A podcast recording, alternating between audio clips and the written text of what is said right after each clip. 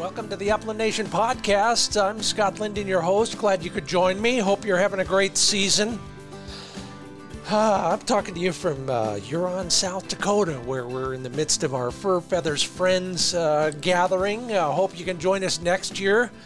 In the meanwhile, hope you're taking somebody hunting and showing off your dog. That's the best way to get somebody psyched up about bird hunting and becoming a conservationist. So keep up the good work if you've already done that. We're going to talk a little bit about that in a few moments. But first, let me tell you what we're going to learn today. We've got the spokesman and director of the National Bobwhite and Grassland Initiative. John Morgan is going to tell us a little bit about what these org- this organization is doing, why there's a name change, and uh, how they hope to improve quail numbers, especially in the south. So stand by for that. A private sector initiative to get us access to more private ground. Uh, it's been described as the Airbnb of bird hunting. Sean Mahaffey will join us from Wing It to kind of explain why and how this is going to work. You've go, you will hear it here first. Your two cents worth as we go to the social media pages and find out how your shooting is going this season. And I don't mean just your percentages, but I'm interested in that as well. But also, it sounds like there's a lot of talk about how the season is going, period, from bird numbers to camaraderie and that sort of thing. So stand by here on the Upland Nation podcast. Speaking of the podcast, uh, I'm asking for a little bit of help from you. Your questions, my answers, coming up on a uh, an episode in the near future. So if you want to ask something about well, the television game, podcasting, uh, writing, or all that important stuff birds, bird dogs, and bird hunting uh, leave your question on one of the social media pages. Wing Shooting USA, Upland Nation, even my personal page, Scott Linden, and I will do my best to include it in that upcoming episode. Can't vouch for the answers, but I can vouch for your great questions, and I'll do my best to get it right. Yeah, here we're still managing Flick's uh, little toe injury. It's not a big deal, but it is one of those things that could slow a dog down or take him out, take him out of the lineup for a little while. That's right, a little pad tear on his right back pinky toe, if you want to call it that. But I'm doing my best to take care of it, keeping it good and disinfected, uh, clean whenever I can, doing my best to put antiseptic on it when uh, he's sleeping, that sort of thing yeah, someday maybe we'll talk about that kind of stuff on the podcast. But right now he's doing fine, and I'm grateful for that. You all, you're getting out, and that's a good thing. In fact, I asked recently, and I love this because you know, you know as well as I do. Half the fun of bird hunting, besides watching the dog, is being with good friends and family. So I asked you uh, who you went with on the last hunt. I guess technically I asked the first name of who you went with, and that's even better. Stephen Wood said he went with Wayne. Timothy Palka says he went with Marie. And he better remember that name. She's his wife. Michael Salamone, I hope you're having a great time up there in the high country of Colorado. He went with Mike. Matt P. Templeton went with Ace, his pup. Yeah, yeah, that's kind of how I open the season whenever I can. By the way, good choice of names. My first wire hairs puppy name was Ace. We added a few things to it, including, oh, I can't say that on a family podcast, but anyway, good job. Jasper Brand took Brad. Raymond B. Boren Jr. took RJ. Are you all related? I bet you are. Well, uh, you know the drill. Take someone else hunting, make a conservationist out of them, and remember that quite often the best ambassador for turning somebody into a hunter is a hunting dog. So show off your dog, enjoy yourselves together out in the field. We're made possible in part by Sage and Braker Gun Care products, Pointer Shotguns, Mid Valley Clays and Shooting School, Ringneck Nation of Huron, South Dakota. Yeah, hello everybody. And Trulock Choke Tube. And my authority website. If you're looking for advice on anything from where to find public access property to hunt, to shooting advice from the experts, and hunting strategy and tactics, as well as uh, dog care and training. It's all at findbirdhuntingspots.com. Pretty easy, pretty much your priority. Findbirdhuntingspots.com. Road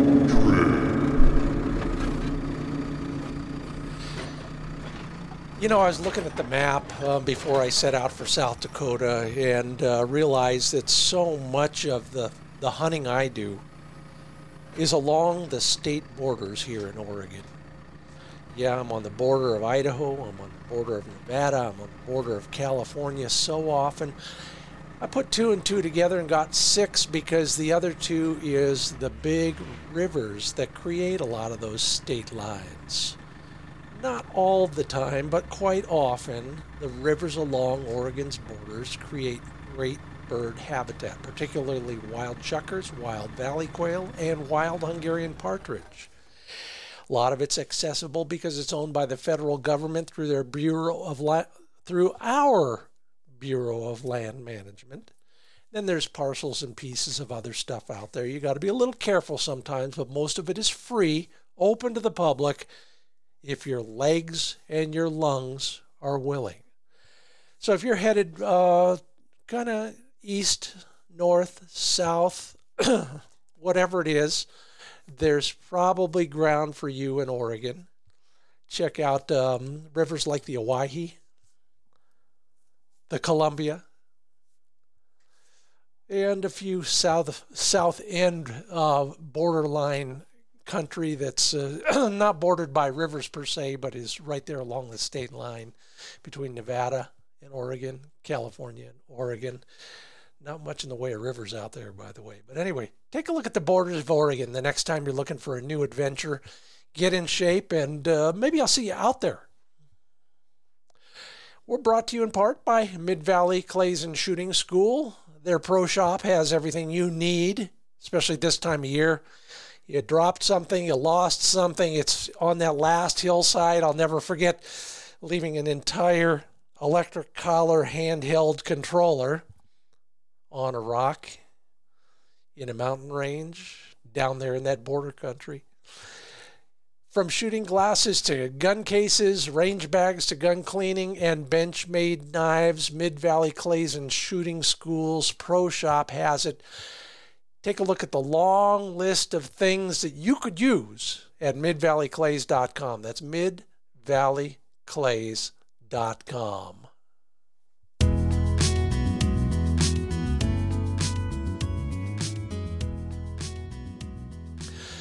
Well, you know, I'm always trying to learn something, and we're going to learn a lot from this guy. John Morgan is the director of the National Bobwhite and Grassland Initiative. Yeah, you sort of know it, but you'll know it better in a few minutes. John Morgan, welcome to the Upland Nation podcast. Thank you for having me, Scott. Look forward to the chat this afternoon. Yeah, and um, uh, we'll talk about the uh, the new name for the organization that uh, I remember well. In fact, I I think I still have a hat pin from the old name way back. Um, but let's talk about the important stuff first. You're you're a bird hunter, aren't you? Absolutely. Yeah. Yep. Looking it, forward to the fall right now. If I ever get a chance to get out of the office and go hunt. Well, you, you are in a place where your season starts a little bit later than us. We're deep into it already, but we'll we won't lament that for you. But um, you're also a member of the cult. Uh, tell us about your new dog.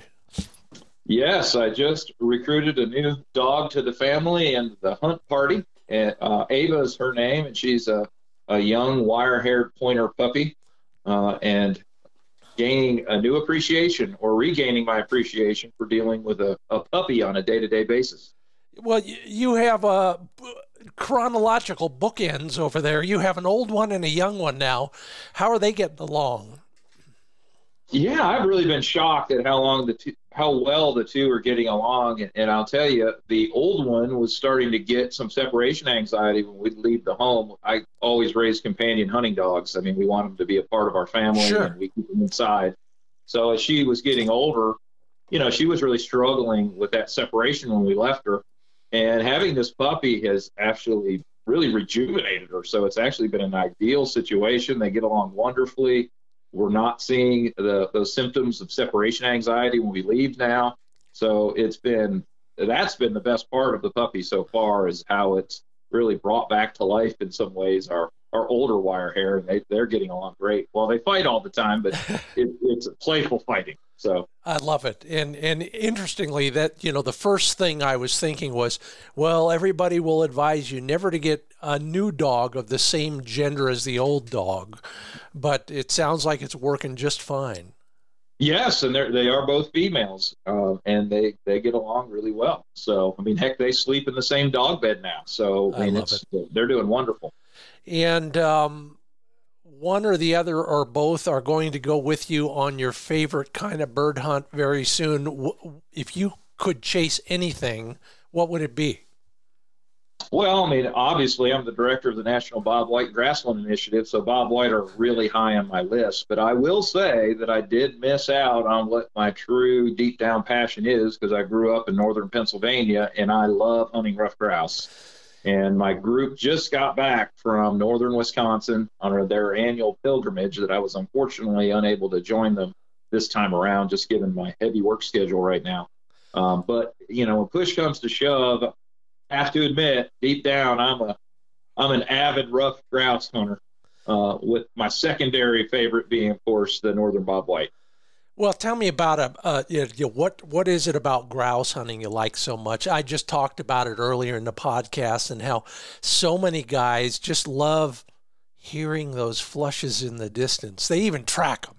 Uh, but there's got to be more to it than that, isn't there, John? Well, yeah, I mean, some of it's just because you know that was your first first exposure, at least for me as an upland bird hunter in my youth. A lot of it just comes back to those traditions of your family and, and where you grew up back home. So I think there's some dose of that within it. Um, just the sudden, explosive, thunderous rise of a ruffed grouse is it, it's definitely an exhilarating experience and really it's the challenge of it really. There's so it's so difficult to hit those doggone things that i really do embrace challenging pursuits whether it be personally or professionally. Uh, i really like the challenge of it and the reward when you finally make that that connection with it with connection with the bird the dog and putting it all together it's it's a rare occasion that generates some worthy celebration you know, you just hit on two things that are uh, th- that are absolutely spot on. The first one is, you know, I'm a music major, so I never thought about this. I can't believe I never thought about it until now. But of all the birds, all the upland birds at least that I know of, and I've personally experienced, the deepest, lowest frequency wing beat is roughies. Yeah, that's a good thought too. Yeah, certainly with the your auditory background, that's absolutely spot on. That drumming is so unique and special. I think that has uh, that that gets down. Yeah, it's just like you know the other problem with me is I can't hear very well because I was in the front row of too many rock concerts back in the '70s. But but you know you're in front of those speakers and you know what hits you. It's that bass and the bass drum. But but they're right. they're they're shaking you down into your kidneys. And I think that's the same thing that happens with a ruffed grouse flush. Yeah, I've never made that connection, Scott, but I, I, mean, I really like that that kind of thought process. It is a really unique tone that comes from a ruffed grouse rise that is like no other game bird. I think you've you're spot on on that. Okay, thanks. That's my next magazine article idea. Yeah, so go, right. goodbye. I'll talk that. with you later. no, the other one is that idea, and you can offer up some some help for us. And even even in the Bobwhite world, we're shooting amongst trees a lot. Do you have a trick, a s- suggestion for those of us who are afraid to shoot trees? Uh, don't be afraid to shoot trees. I, yeah. I, don't know how many I've shot in half in the ruffed grouse woods. Uh, I mean, you just have to. I mean, I've always, like they say in baseball, keep your eye on the ball, and you don't worry about necessarily what's between you and the bird. Sometimes you've just got to stick with your uh, stick with the eye, go with the follow through, pull the trigger, and you hope that. It, I think subconsciously your brain does a lot for you. So don't let the gray matter get in the way.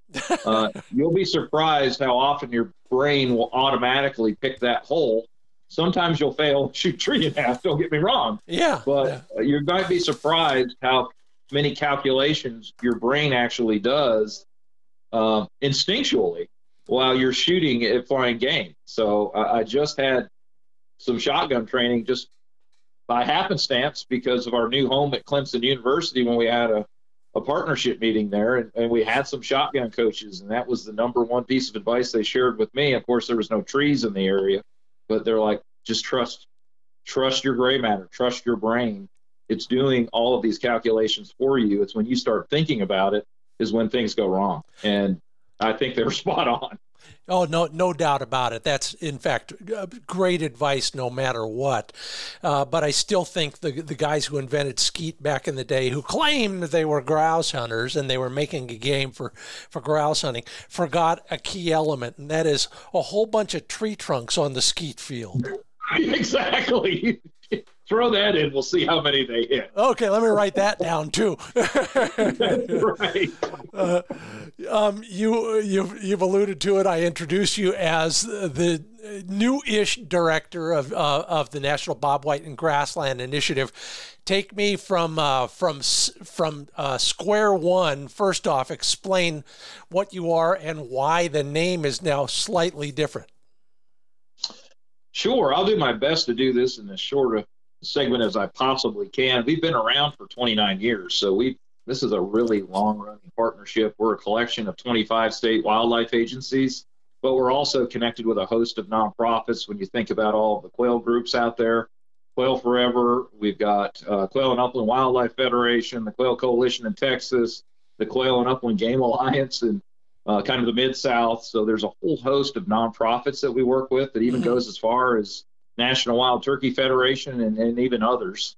And we also are connected to a host of universities across the country. So we're a really dynamic partnership that we're solely focused on recovering habitat for largely the benefit of Bobwhite.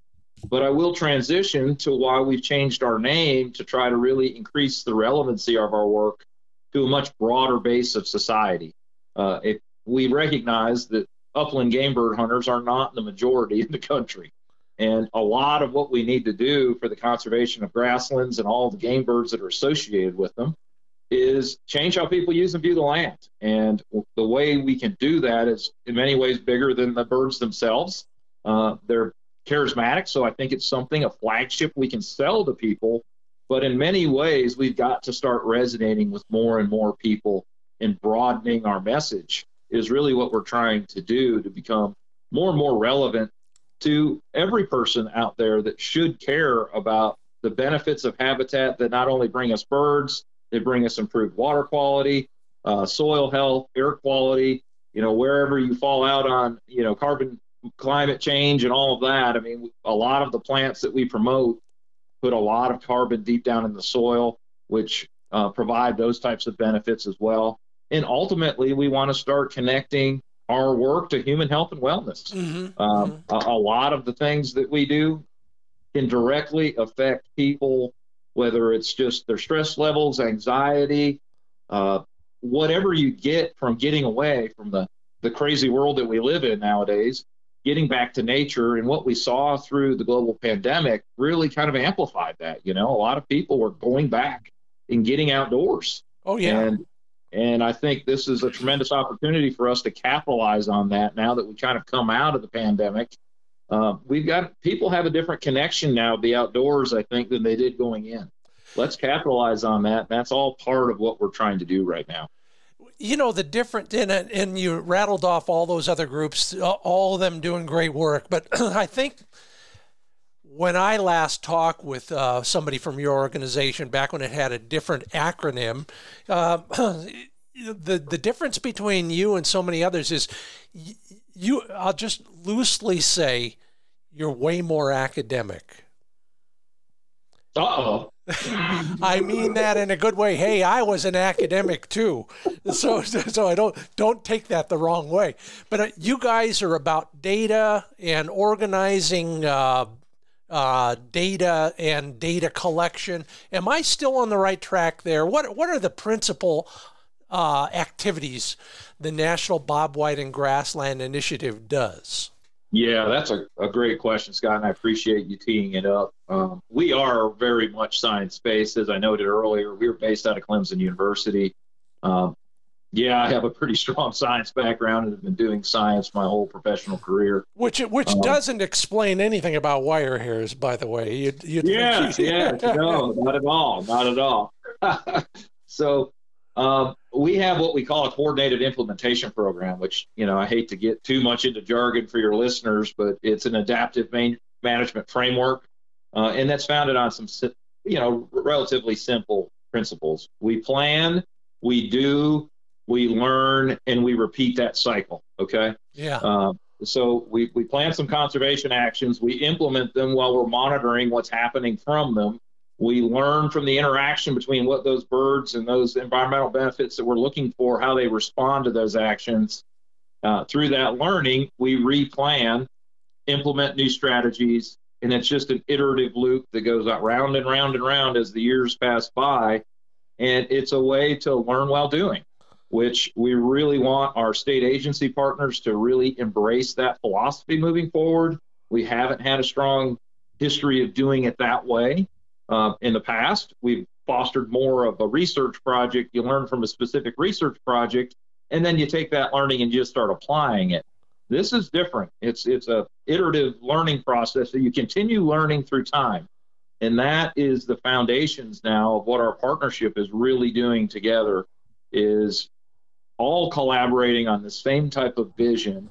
Uh, we get a lot of replication, which is a, you know another science term but the more we all collect data in the same way, the more powerful that data is, the stronger inferences we get from that learning, which means less uh, potential for making errors yeah, when we make yeah. decisions. Uh, and that's the power of the team that we're really trying to build by all working together and putting data on top of data. In our science world, in the wildlife profession, you know, it's very common to see site replication is again, I hate to use these jargon terms, but um, study areas is another way to look at them. You know, you'll see a paper that has two or three study areas.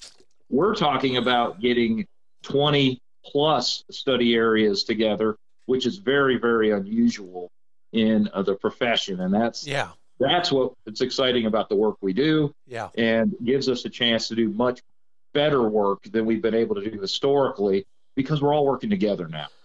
You know, Vince Lombardi said many years. By the way, if you're too young to know who Vince Lombardi is, oh, look no, him up. Not Vince. you, not you. Everybody else. Oh, okay. Vince Lombardi said at some point you got to get the hell out of the weight room and and go onto the field. When I was a musician, uh, you know, the, the, the, real test came when you walked out of the practice room and you walked onto the stage. Um, how are you guys actually? Um, uh, well, how are you getting state agencies or anybody else to actually do the stuff you believe is the right thing to do? Yeah, that is a really hard thing to do, particularly as you might imagine. Governments are not, you know, I consider them really large machines, and I've worked within a state agency uh, for 20 years of my working career before I did this job. So I have a really good understanding of government, how hard it is to move government. Uh, so one of the big things that we did when we started building this platform was it was very inclusive. I mean, we really tried to include as many people within those organizations as we could. Um, so you, you, gain that buy-in and support for what we're trying to do. Uh, so that was probably it took us three years to build the first iteration of what I just kind of you know spoke to, and you know, we're still developing. We're still, it's going to be a, a, work in progress. It's a living document that we built, a living, living model. So we're constantly tweaking it. We're continuing to follow that, bringing everybody to the table as we design it. It requires a lot of facilitation in many ways mm-hmm. to give everybody a voice in the process. Yeah, yeah. Uh, it's absolutely critical to do that. And that's part of what we've done.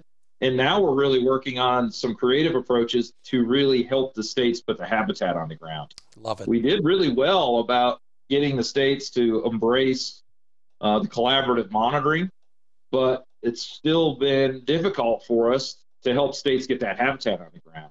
So what? we're really shifting to create, coming up with some creative solutions to do that, and rallying some of those nonprofit partners that we've talked about, and bringing them their their forces to bear in these these really special landscapes that we're trying to work in. So, so by the way, you're listening to the Upland Nation podcast. I'm Scott Linden, the host. That's John Morgan with the National Bobwhite and Grassland Initiative.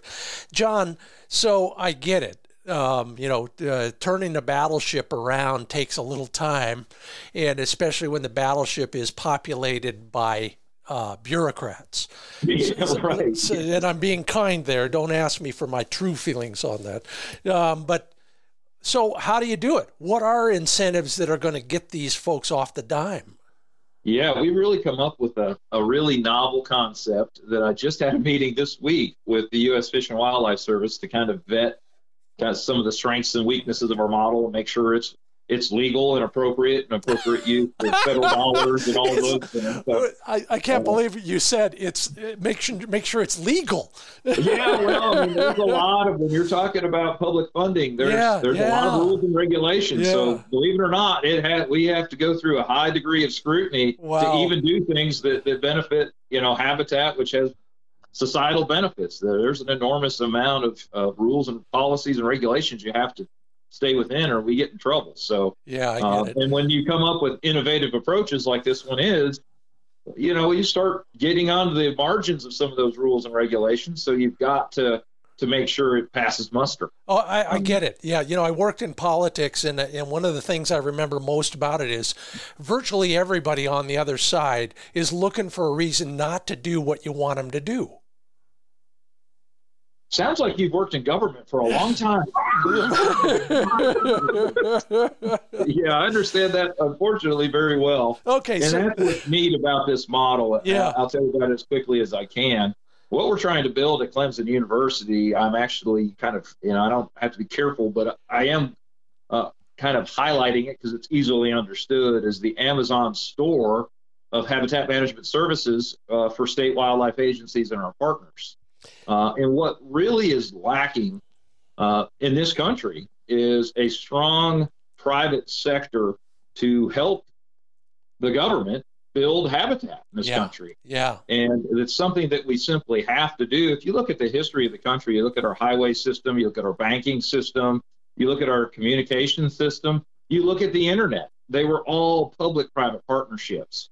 And what was system and center that we're building is designed to do is to create a seamless mechanism, an easy mechanism for the private sector to get more engaged in the delivery and implementation of habitat that you know the, the government is just not great at building things right yeah i mean yeah. that's why this country was built on public private partnerships and we've just not taken that to this arena yet we're really trying to accelerate that with this creative idea built about building this habitat management service center at clemson where we take federal funding we move it into a, a land grant university. Land grant universities are a bit better designed to spend money, believe it or not, than a than say a state wildlife agency. There's a lot more red tape mm. in those agencies. Universities are a bit more efficient spending money, but still have that that close oversight and control when you're spending public funds, right? I mean, they still are have a really strong infrastructure to police the use of those dollars. Yeah, yeah. And then what we're bringing in uh, is our nonprofit network to be that intermediary between Clemson and this host of new startup business that we hope we can inspire through our model to put that habitat on, on the ground. If you're a startup business, you know, your first idea for a business model is, you know, I'm going to form a relationship with the government. You know, that's not how we're going to stimulate the private sector right out of the gate. Yeah. We think it should be a lot easier if they can form that relationship with this huge network of nonprofit partners we have it's a much simpler uh, relationship to form and a lot less intimidating. Hey, give so, me. Go ahead. Go ahead. No, that's okay. I think that's a good stopping point. well, it's pretty complicated. I can't get into all the nuts and bolts no, no, of it. But. No, and, and I get it, and I know it's evolving, and I know, my God, what a change!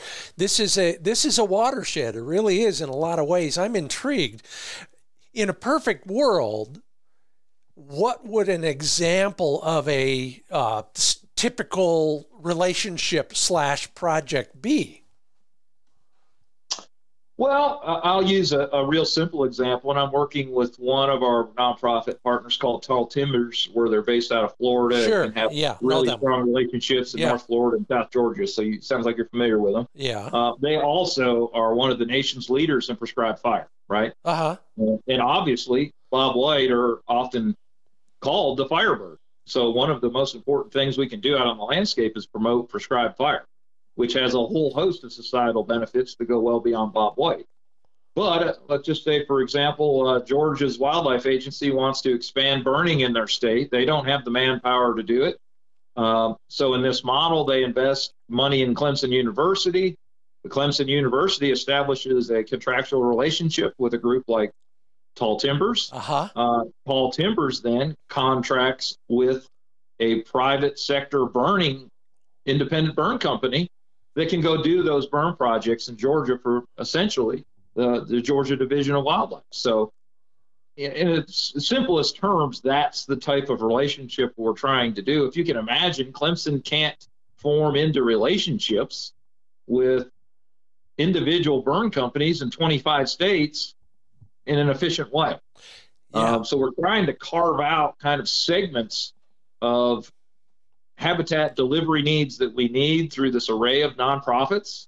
So it's not a huge lift for anyone. You know, many hands make light work, right? Love it. And and that's the benefit of our community. What government community has a litany of nonprofits like the wildlife profession? I mean, we've just got this wealth of conservation nonprofit partners out there with how can we creatively take advantage of Yeah. them and this is a way that we're trying to do that Well, you know, again, getting back to our mutual backgrounds, mine mine was always in politics, influencing government. Yours was in government, getting influenced by me. But yeah, I was one of those guys. Um, yeah But but um, the idea of using the private sector uh, for conservation, the model ha- is already there because every government agency uses contractors, if you will, for all sorts of things. absolutely Usually for, absolutely I mean, in a large part, uh, maybe that's kind of what the NBGI is doing. So I get it, and I'm, I'm, man, I'm all for it. And when you're ready to start doing burning out here, I got a whole book of matches ready to go. yes well, good luck on all of that. I love it, and I'm I'm grateful that you guys are taking this uh, what I'll call relatively new strategic direction. Can't wait to see how it works. Now let's get down to the important stuff. You're a, you're a wire hair owner. You're a Yeah. quail, you're a bird hunter, and now you're running the National Bobwhite and Grassland Initiative. All right, help us shoot more quail this year. What's your number one piece of advice? go to where it rains Rain. Uh, uh, certainly our our typical stomping grounds where we have high populations of quail have really endured some some pretty difficult conditions environmentally, particularly with drought. Um, some a little bit with some challenging winter situations, but the drought really hampers that reproductive output, which is obviously key when you go out and start looking for places and destinations to chase Bobwhite. All right, so, So, you you got to Uh, explain that a one little. Yeah. go to where it rained this during the breeding season. Okay. All right. Yeah. So we want rain, but we we don't want it at the wrong time during the breeding season. And I've been following our valley quail population out here, right behind my house, for example. Oh, okay. Okay, so so I understand rain can kill f- chicks. I understand rain grows bugs, but I don't understand the early part of all of that. So uh, just explain for all of us uh, how rain works when growing bobwhites. Well, I mean, you hit a couple of the really key facets. I mean, number one, we need that early rain to start, particularly in the arid arid part of our range, where they need that to grow vegetation. I mean, they need all to right. grow that vegetation for cover. Um, and as you highlighted, that vegetation, uh, when well uh, hydrated and thriving, generates that bug population, which is absolutely critical. Now, there are some moments, as you've also highlighted, when those chicks are very susceptible. And unfortunately, with what we've seen with climate change, which I think few can argue the climate change is happening. It's just, is it, you know, is humans accelerating it? That's probably more of the debate, I think, at this point than anything else. Uh, I think we all recognize that, you know, we have much more drastic weather events, and we're seeing these very high volumes of rain, and that's what puts our, our chicks at risk. Uh, frequency of rain over the course of 30 days, how often they're getting wet, and how long they're getting wet mm-hmm. really affects thermoregulation, uh, which means keeping themselves warm, and can affect how often they get to feed. So if they're not out there being able to actively feed and they're always trying to stay warm, you couple those t- two things together where they're limited, you're going to start hampering chick survival. So it, it is about timing, duration, volume, all of those things play a role. And when we start getting these, you know, heck, a typical rain seems like it's a three inch rain event half the time anymore. Wow. Um, and if you're a bunch of eggs still sitting in a nest bowl and you're getting three inches of rain, are we worried about drowning out nests even? Oh, yeah. So we got all kinds of issues as we see our climate changing and our precipitation patterns changing, where we sometimes you may get the same amount of rain over the course of a year, but how does it happen? Mm-hmm. And getting three inches at one time is not the way we really need to get it. And we're seeing that happen more and more and more, and it does come with consequence. How about on the ground after all those chicks have hatched and it's uh, November? and you're yeah. you're hunting with your young and your old wire hair, and they are doing great together. Uh, what what kind of practical hunting tip would you have? Whether it's habitat, look for certain types of habitat characteristics, or something more tactical. Well, the first lesson that probably most of your listeners know about is always follow your dog. Uh, okay, I always go with that. Yeah. Uh, you know, you have them there with you for a reason, so so follow your dog. But of course, you need to put them in the best chance you can to be successful. Um, certainly, what I always do, one of the key things, particularly with Bobwhite hunting, that I always target is that interface with escape cover, woody escape cover.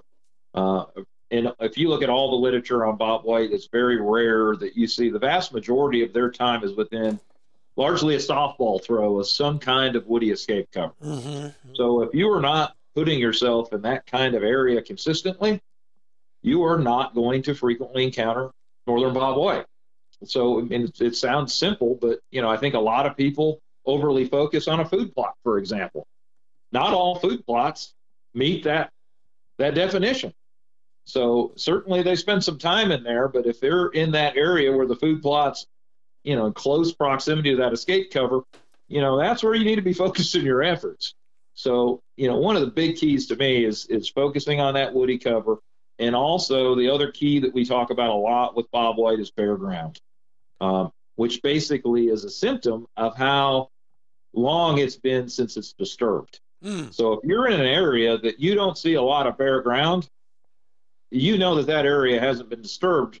And it depends on what part of the country you're in. You know, the Midwest, that's why they always have quail. They, they always have some degree of bare ground, right? But okay. when it starts raining, as we talked about earlier, you get a lot more vegetative growth, a lot more duff, which is kind of dead vegetative material on the ground. That is not as attractive to Bobwhite. They need to so, be able to run around unfettered. Is that the basic idea? Yeah, yeah, they really favor uh, bare ground uh, because they're you know they're not like a turkey that's a real strong scratcher. Yeah, you know, they're considered yeah. a light scratching bird. They, are not. That is not their strength. Uh, they want to see bare ground to every extent possible. So when you're in an area that gets a lot more rain, focus on those areas that have examples of bare ground. And, and you put that in concert with either a food plot or woody cover. Now you're putting all the pieces together to really start increasing your chances of finding birds. And of course, finally, we got you've got to be in areas that have larger contexts of it's not just one little farm here. Oh, this farm's great, but if it's in an island in a sea of nothing, you know the chances of having high degree of encounters are going to be low, right? You've got to be in as good of a landscape scenario as you possibly can, which just means there's abundant habitat and maybe in small pieces but at least it's there in the landscape that'll have the potential to generate more consistent bird numbers year after year. Okay, so I got one more question. By the way, you're listening to the Upland Nation podcast. I'm Scott Linden. That's John Morgan with the National Bobwhite and Grassland Initiative. We talked about fire. We talked about woody cover. We talked about bare ground. And, and you know, uh, I was hunting this separate species altogether, but I was hunting a draw last week mm-hmm. that, that had been burned two years before. There were the valley quail and chukars in that draw. Yeah before the fire and after the fire.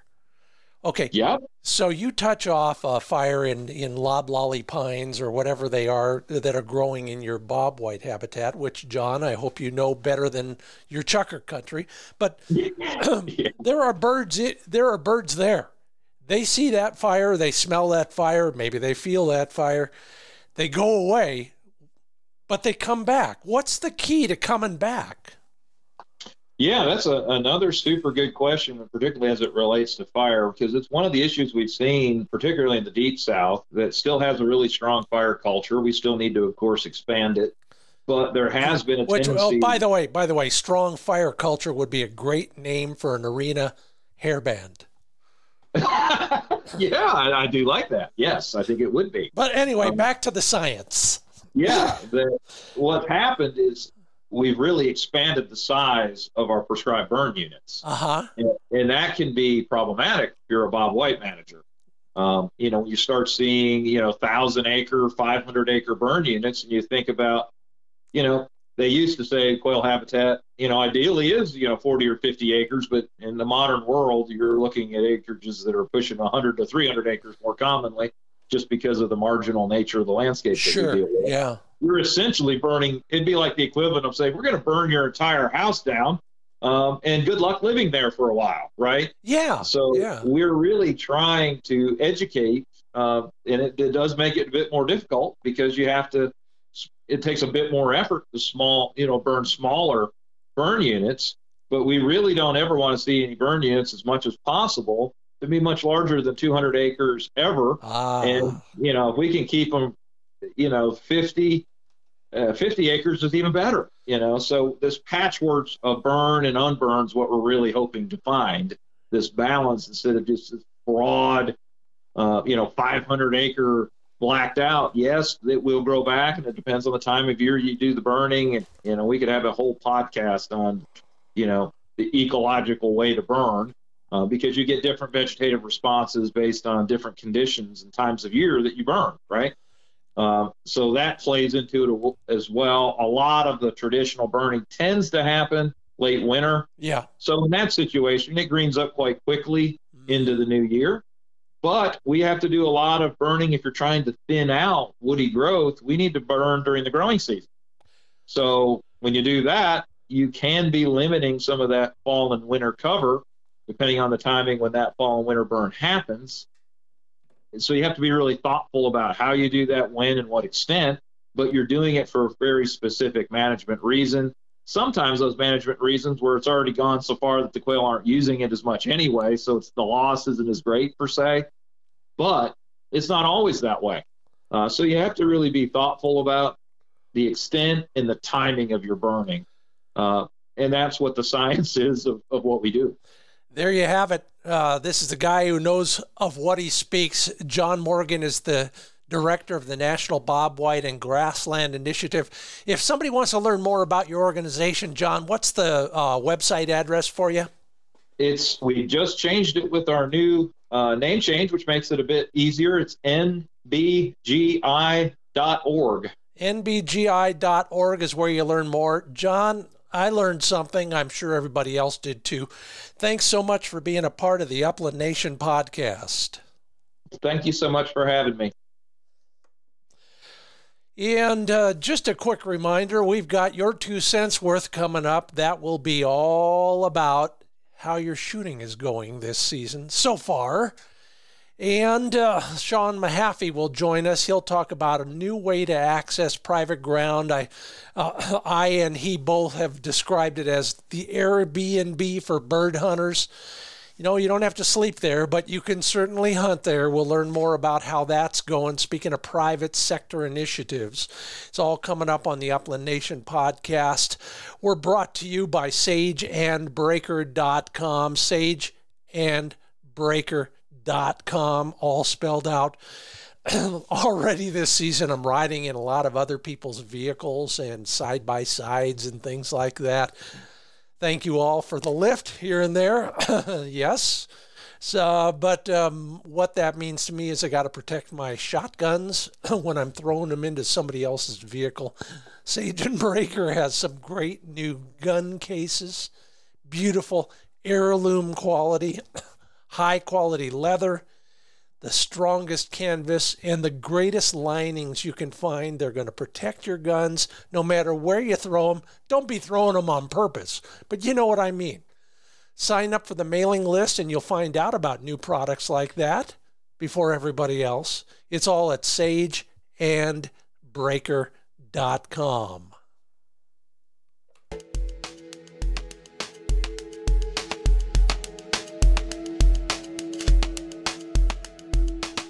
Well, as our ongoing series continues, industry insider Sean Mahaffey is joining me.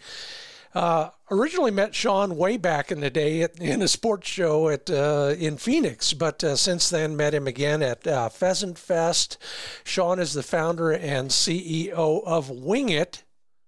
Learn more about them at wingit.us. Sean, welcome to the Upland Nation podcast. Glad to be here, Scott. Thanks for having me. Good to reminisce a little bit off mic, uh, but also to learn about something that I've believed for decades. In fact, I had a revelation in a float tube uh, many years ago uh, while fishing at a private ranch, realizing that the only reason people will take good care of their um, recreational property is if there's some sort of a profit motive involved. You guys have taken that to the ultimate level. Why don't you explain what Wing It really is? Well, we came at Wing It from the landowner perspective, needing to make more profit on their ground. And it's funny you mentioned the profit side of things because that's where that's where it's rooted in. And there's a big demand uh, and I know it personally for for hunting birds my whole life that we need more ground to be on.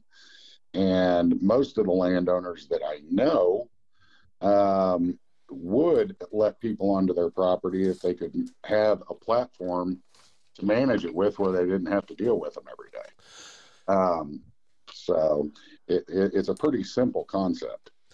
It, yeah, but in the devil is the detail. Absolutely, absolutely.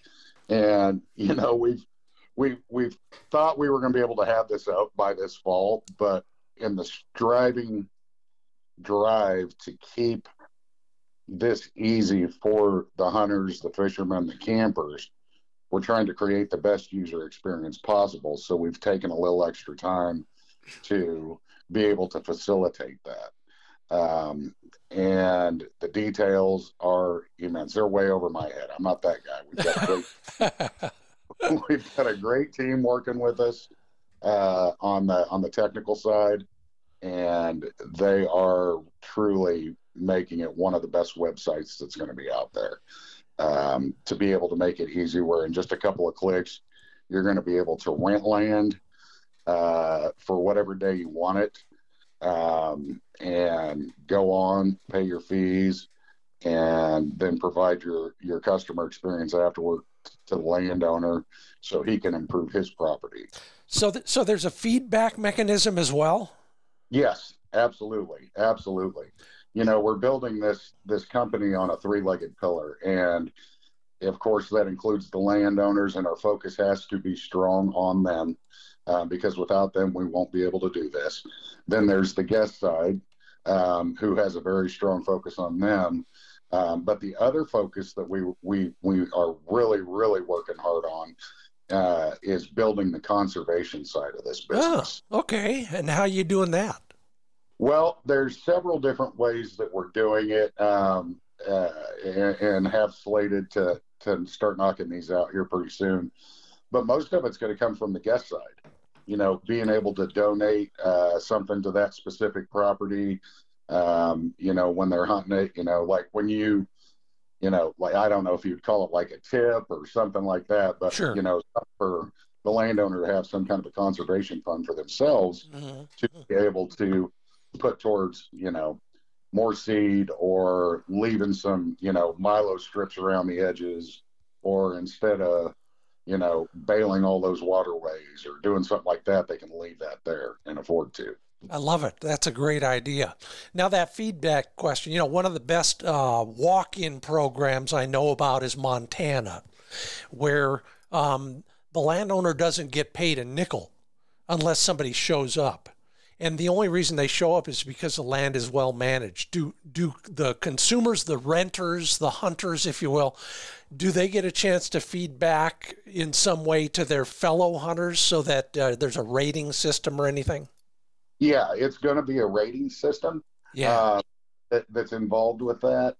And, you know, obviously it's hunting that, and that's what, that's one of the things we're still working on right now is how do we package that? Because, and I, I would appreciate some feedback on it. Um, we ask feedback on it all the time Mhm. because here, here's what I'm going to do if I'm the one who's hunting.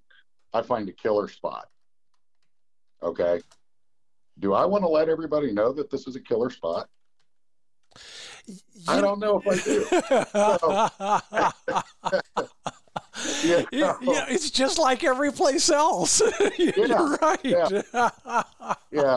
So, you know, I, I think we're keep it more general as Yeah, to did yeah. you find birds? Did you find deer? Did you Yeah. find what you were looking for? And, and kind of let it go at that. But, um, yeah, we're just, we want to, we want to make sure it's all inclusive. And then uh, additionally, the landowner is going to be able to rate the guest. yeah, yeah. as well. So, you know, if the guy leaves, you know, a 12 pack of sodas sitting on the in the ditch when he after he was there, he's probably not going to be too happy with him. But the guy left it better than he found it, then then you know he's probably going to get a pretty good rating from the landowner. And and just for the record, Sean Mahaffey with wingit.us, by the way, is the website. Uh, it's not just hunting. It's not just upland bird hunting. There's also big game. There's also other forms of recreation, aren't there? Absolutely. Yeah. And what started this was upland hunting. Yeah.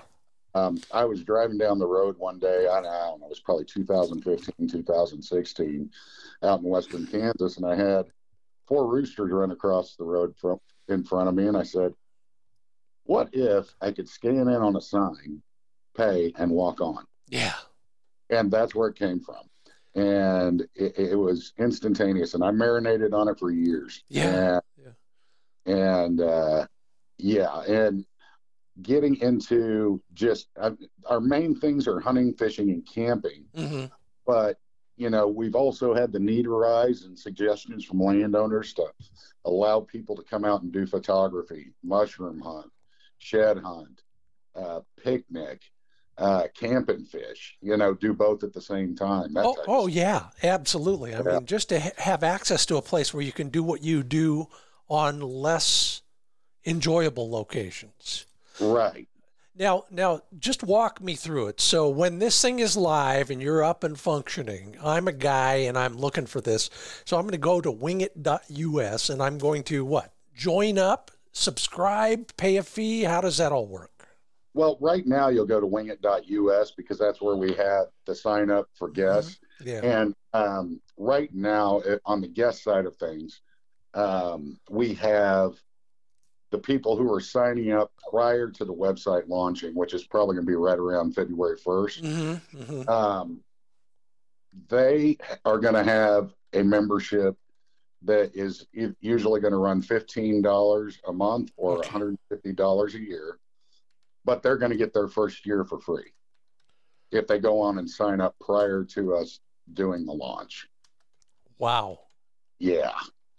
Yeah. So, um, and we are bringing in as many people as we can. Most of these people are going to be able to, they're probably going to be part of our beta testing Sure. site to go in and break it for us and so we know what to fix and how to fix it and, and do all that stuff. But we're going to be, the point is, we're going to be on an app and they're going to be able to download that app. And if they want to make a reservation on their phone, you know, for next weekend in Western Kansas, they're going to be able to do that. If they are driving down the road and four roosters cross the road and there's a wing it sign there, they're going to be able to go look at that property immediately, see if it's available, and check in right there mm-hmm. on the spot uh, if it's available. If it's not, then you know. So.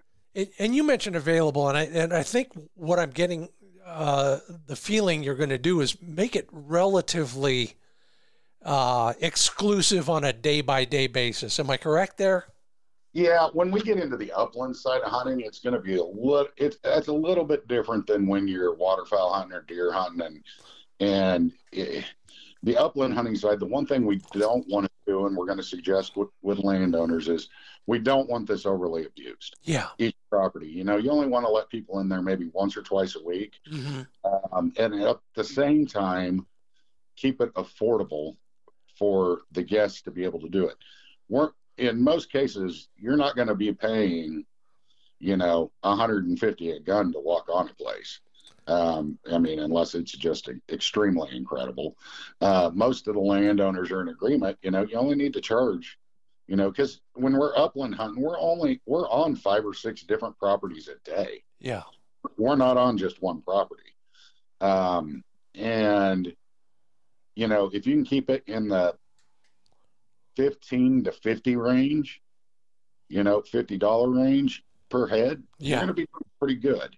Um, but at the same time, on the conservation side of things, you also don't want to wear down your resource and let people in there every single day. I get it. Absolutely. I'm all for it. And that is, you know, as a private landowner, I think there's a lot of that already, that kind of care involved, um, rotating parcels, for example, and things like that. Yeah. Uh, so uh, ultimately, though, the landowner, him or herself, sets the rate. Am I correct?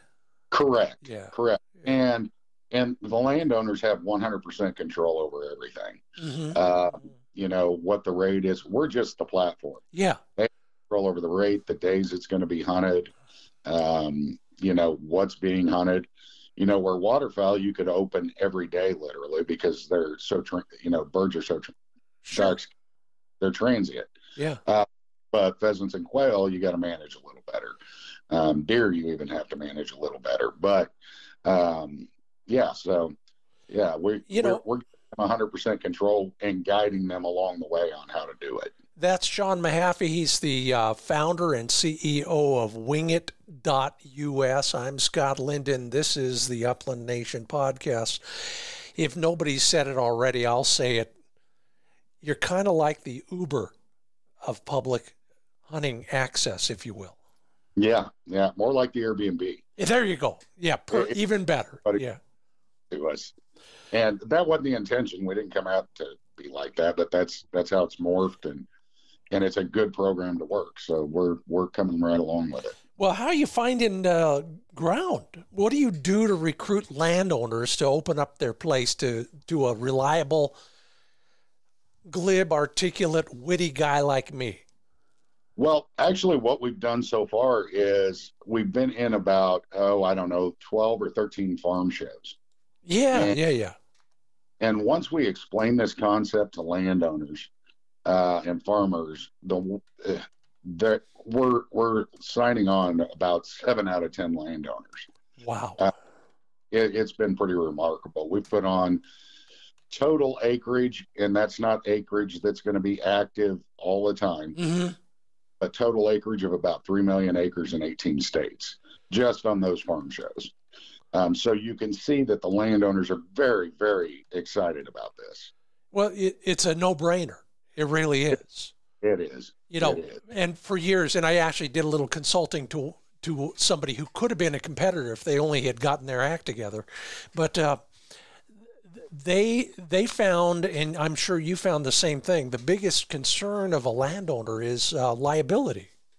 Absolutely, and we actually do an individual insurance policy uh, with a one million, two million aggregate uh, for each individual landowner. Yeah.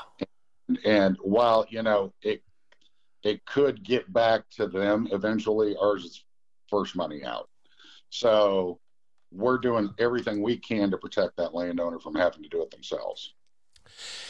It, it, it does sound to me like the the real key to this is it's got to be a uh, um, uh, just a, a one-stop shop, if you will, for both landowners and people who want to find land to hunt. Absolutely. And, Absolutely. And so if I'm looking, I'm going to go on your website. I'm going to see a map. Is that yes. how I start, or can I search by a state, or can I search by, well, on the app? You're going to be able to search by all of that. You're going to be able to search by what you're hunting. Yeah where you're hunting it and when you want to hunt it. Mm-hmm. Um, and so if let's say you want to hunt in oh I don't know Valentine, Nebraska, okay, which I do and, by the way. Yeah. well, um, you're going to hunt over there. You just go in. You can even just scroll in on the map, and you're going to see on the cursor what what land we have available around there, yeah. and, and be up on the dates that you're going to be there. So it, it it's gonna um, it, it's really going to be easy to use. Um, what is the biggest challenge these days with with this whole thing? Is it technology? Is it um, make? Is it conveying the the idea? Uh, what do you guys spend most of your think time working on? Right now, I mean, we've got our marketing in place and we've got the technology people developing this for us and that's what we spend most of our time on is the technology and and we could get we have gone down a rabbit hole here and there where we want to make it so easy that you know it's just click click click and you're done and mm-hmm. checked out and and we've accomplished that in a lot of ways and and we can really get tied up in that but what we've got to finish up right now is just we've got all the entities built. Now it's a matter of bringing them all together and making it. That's that's what we're doing every day right now. On the marketing side, we've got our partners already, you know, lined up for the most part that we're going to start with. Um, we've got the landowner side. Uh, we're rolling out a great big marketing initiative on that here in the next couple of months um, to where we're going to be in their mainstream, like RFD-TV and stuff like that. Mm-hmm. So it, it, it's a combination of everything. Well, I wish you the best of luck. Pardon me. Sean Mahaffey is the CEO and founder of wingit.us. Learn more about how they're making your life a little bit easier when it comes to finding places to hunt or hike or fish or camp or probably anything else that's legitimate out there. Sean, uh, thanks so much for enlightening us. Good luck to you. I've been watching you for a while there. Hope to uh, learn more and uh, maybe work with you down the road on some things. Uh, thanks for being a part of the Upland Nation podcast. Absolutely. Thanks for having us. We appreciate it. You bet. Plenty more to talk about here, so uh, stick around, uh, including our social media feature called Your Two Cents Worth, where we get your feed feedback, I guess I'll call it, on, on a question I've asked there. This week, how's your shooting gone so far this season? Well, you might be surprised at how many people are shooting worse than you. I hear that all the time. I know, but uh, it's it's good to know that other people have as big a challenge ahead of them as I do. So let's find out how it's going this season. It might be just as much about hunting uh, success as shooting abilities. But first, let me remind you that we're brought to you in part by Pointer Shotguns. Lots of things going on at their brand new website, pointershotguns.com all the models from the uh, high-end target guns to the uh, well my favorite uh, the the field guns there that call it in fact a work of art at a price that's a thing of beauty.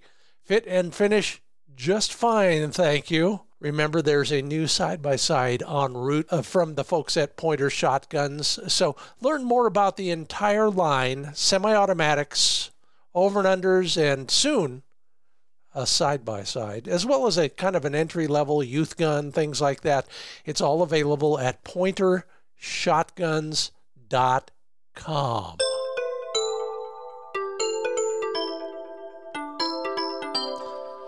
Well, I love these because I get insights into oh, so many things other than the question that I ask. And this week uh, on the social media pages, I asked a pretty simple one. So far, how's your shooting gone this season? Some inspiring and amusing stories there. Philip Urban tells us his NAVHDA chapter. They got together, there's five of them out there, including their newest member and her dog, on their first ever hunt of any kind. They saw birds, didn't get any shots. The day was still on target. Hey, everybody in the chapter and your newest member, keep up the good work. Michael Augello says he's in a woodcock slump, can't hit any of the. I can relate, Michael. I've killed as many alder branches as I have woodcock. Uh, got one mounted on the wall here just to remind me how bad a shot I am. Marty Martell has been pretty lucky. He says probably shot 40 boxes of shells at Claybirds in the off season, and that helps. Hey, I can testify to that. Thanks again to everybody at Mid Valley Clays and Shooting School for your help there. Move, mount, shoot. Mark Frank also spent a good amount of time at the trap field. Uh, his connection rate increased significantly. Jeff Kimura I can relate. Mine were valley quail, yours were mountain quail. Found one of the four you shot. I hate that feeling, even with a great dog. And Flick is a rock star when it comes to hunting dead.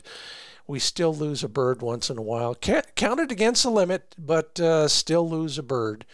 Here, for Jeff, the cover wasn't so heavy, but um, just couldn't find. Oh, no more dog to assist me. Well, I feel for you.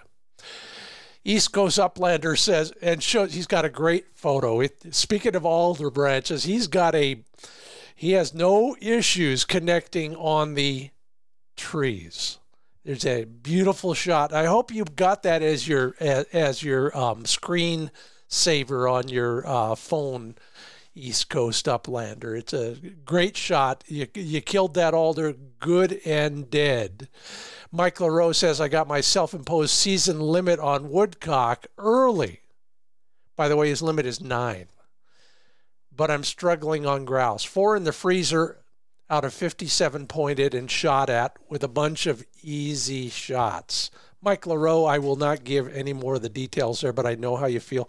You know, years ago, the Ruffed Grouse Society asked me to write a story for them about my grouse hunting with them at their national hunt. And one thing that struck me is exactly what you talked about here 57 pointed and shot at with a bunch of easy shots.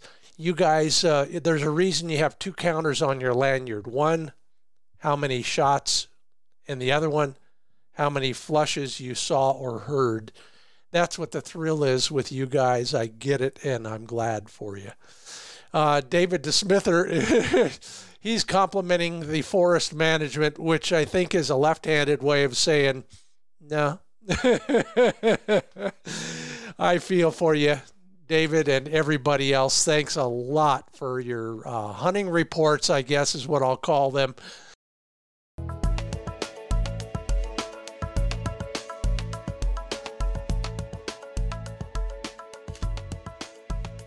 Uh, we are brought to you in part by TrulockChokes.com. Yeah, if you're not shooting very well, the simplest way to improve it is to put in some professionally designed, well engineered choke tubes.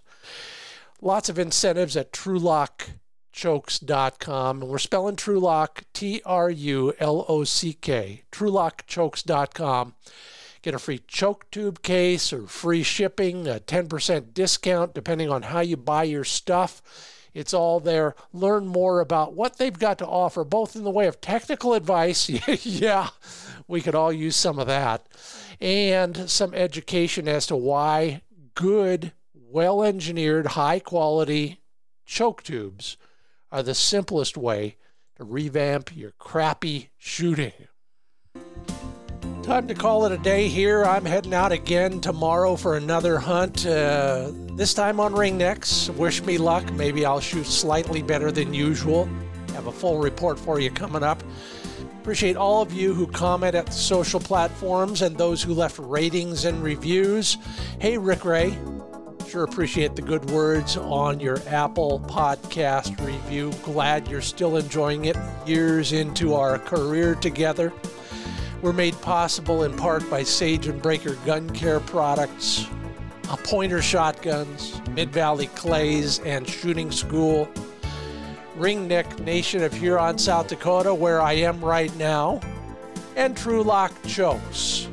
And by the way, if you want more information in the meanwhile, from shooting advice from experts, not from me, from dog care and training to finding new places to go, visit us at findbirdhuntingspots.com.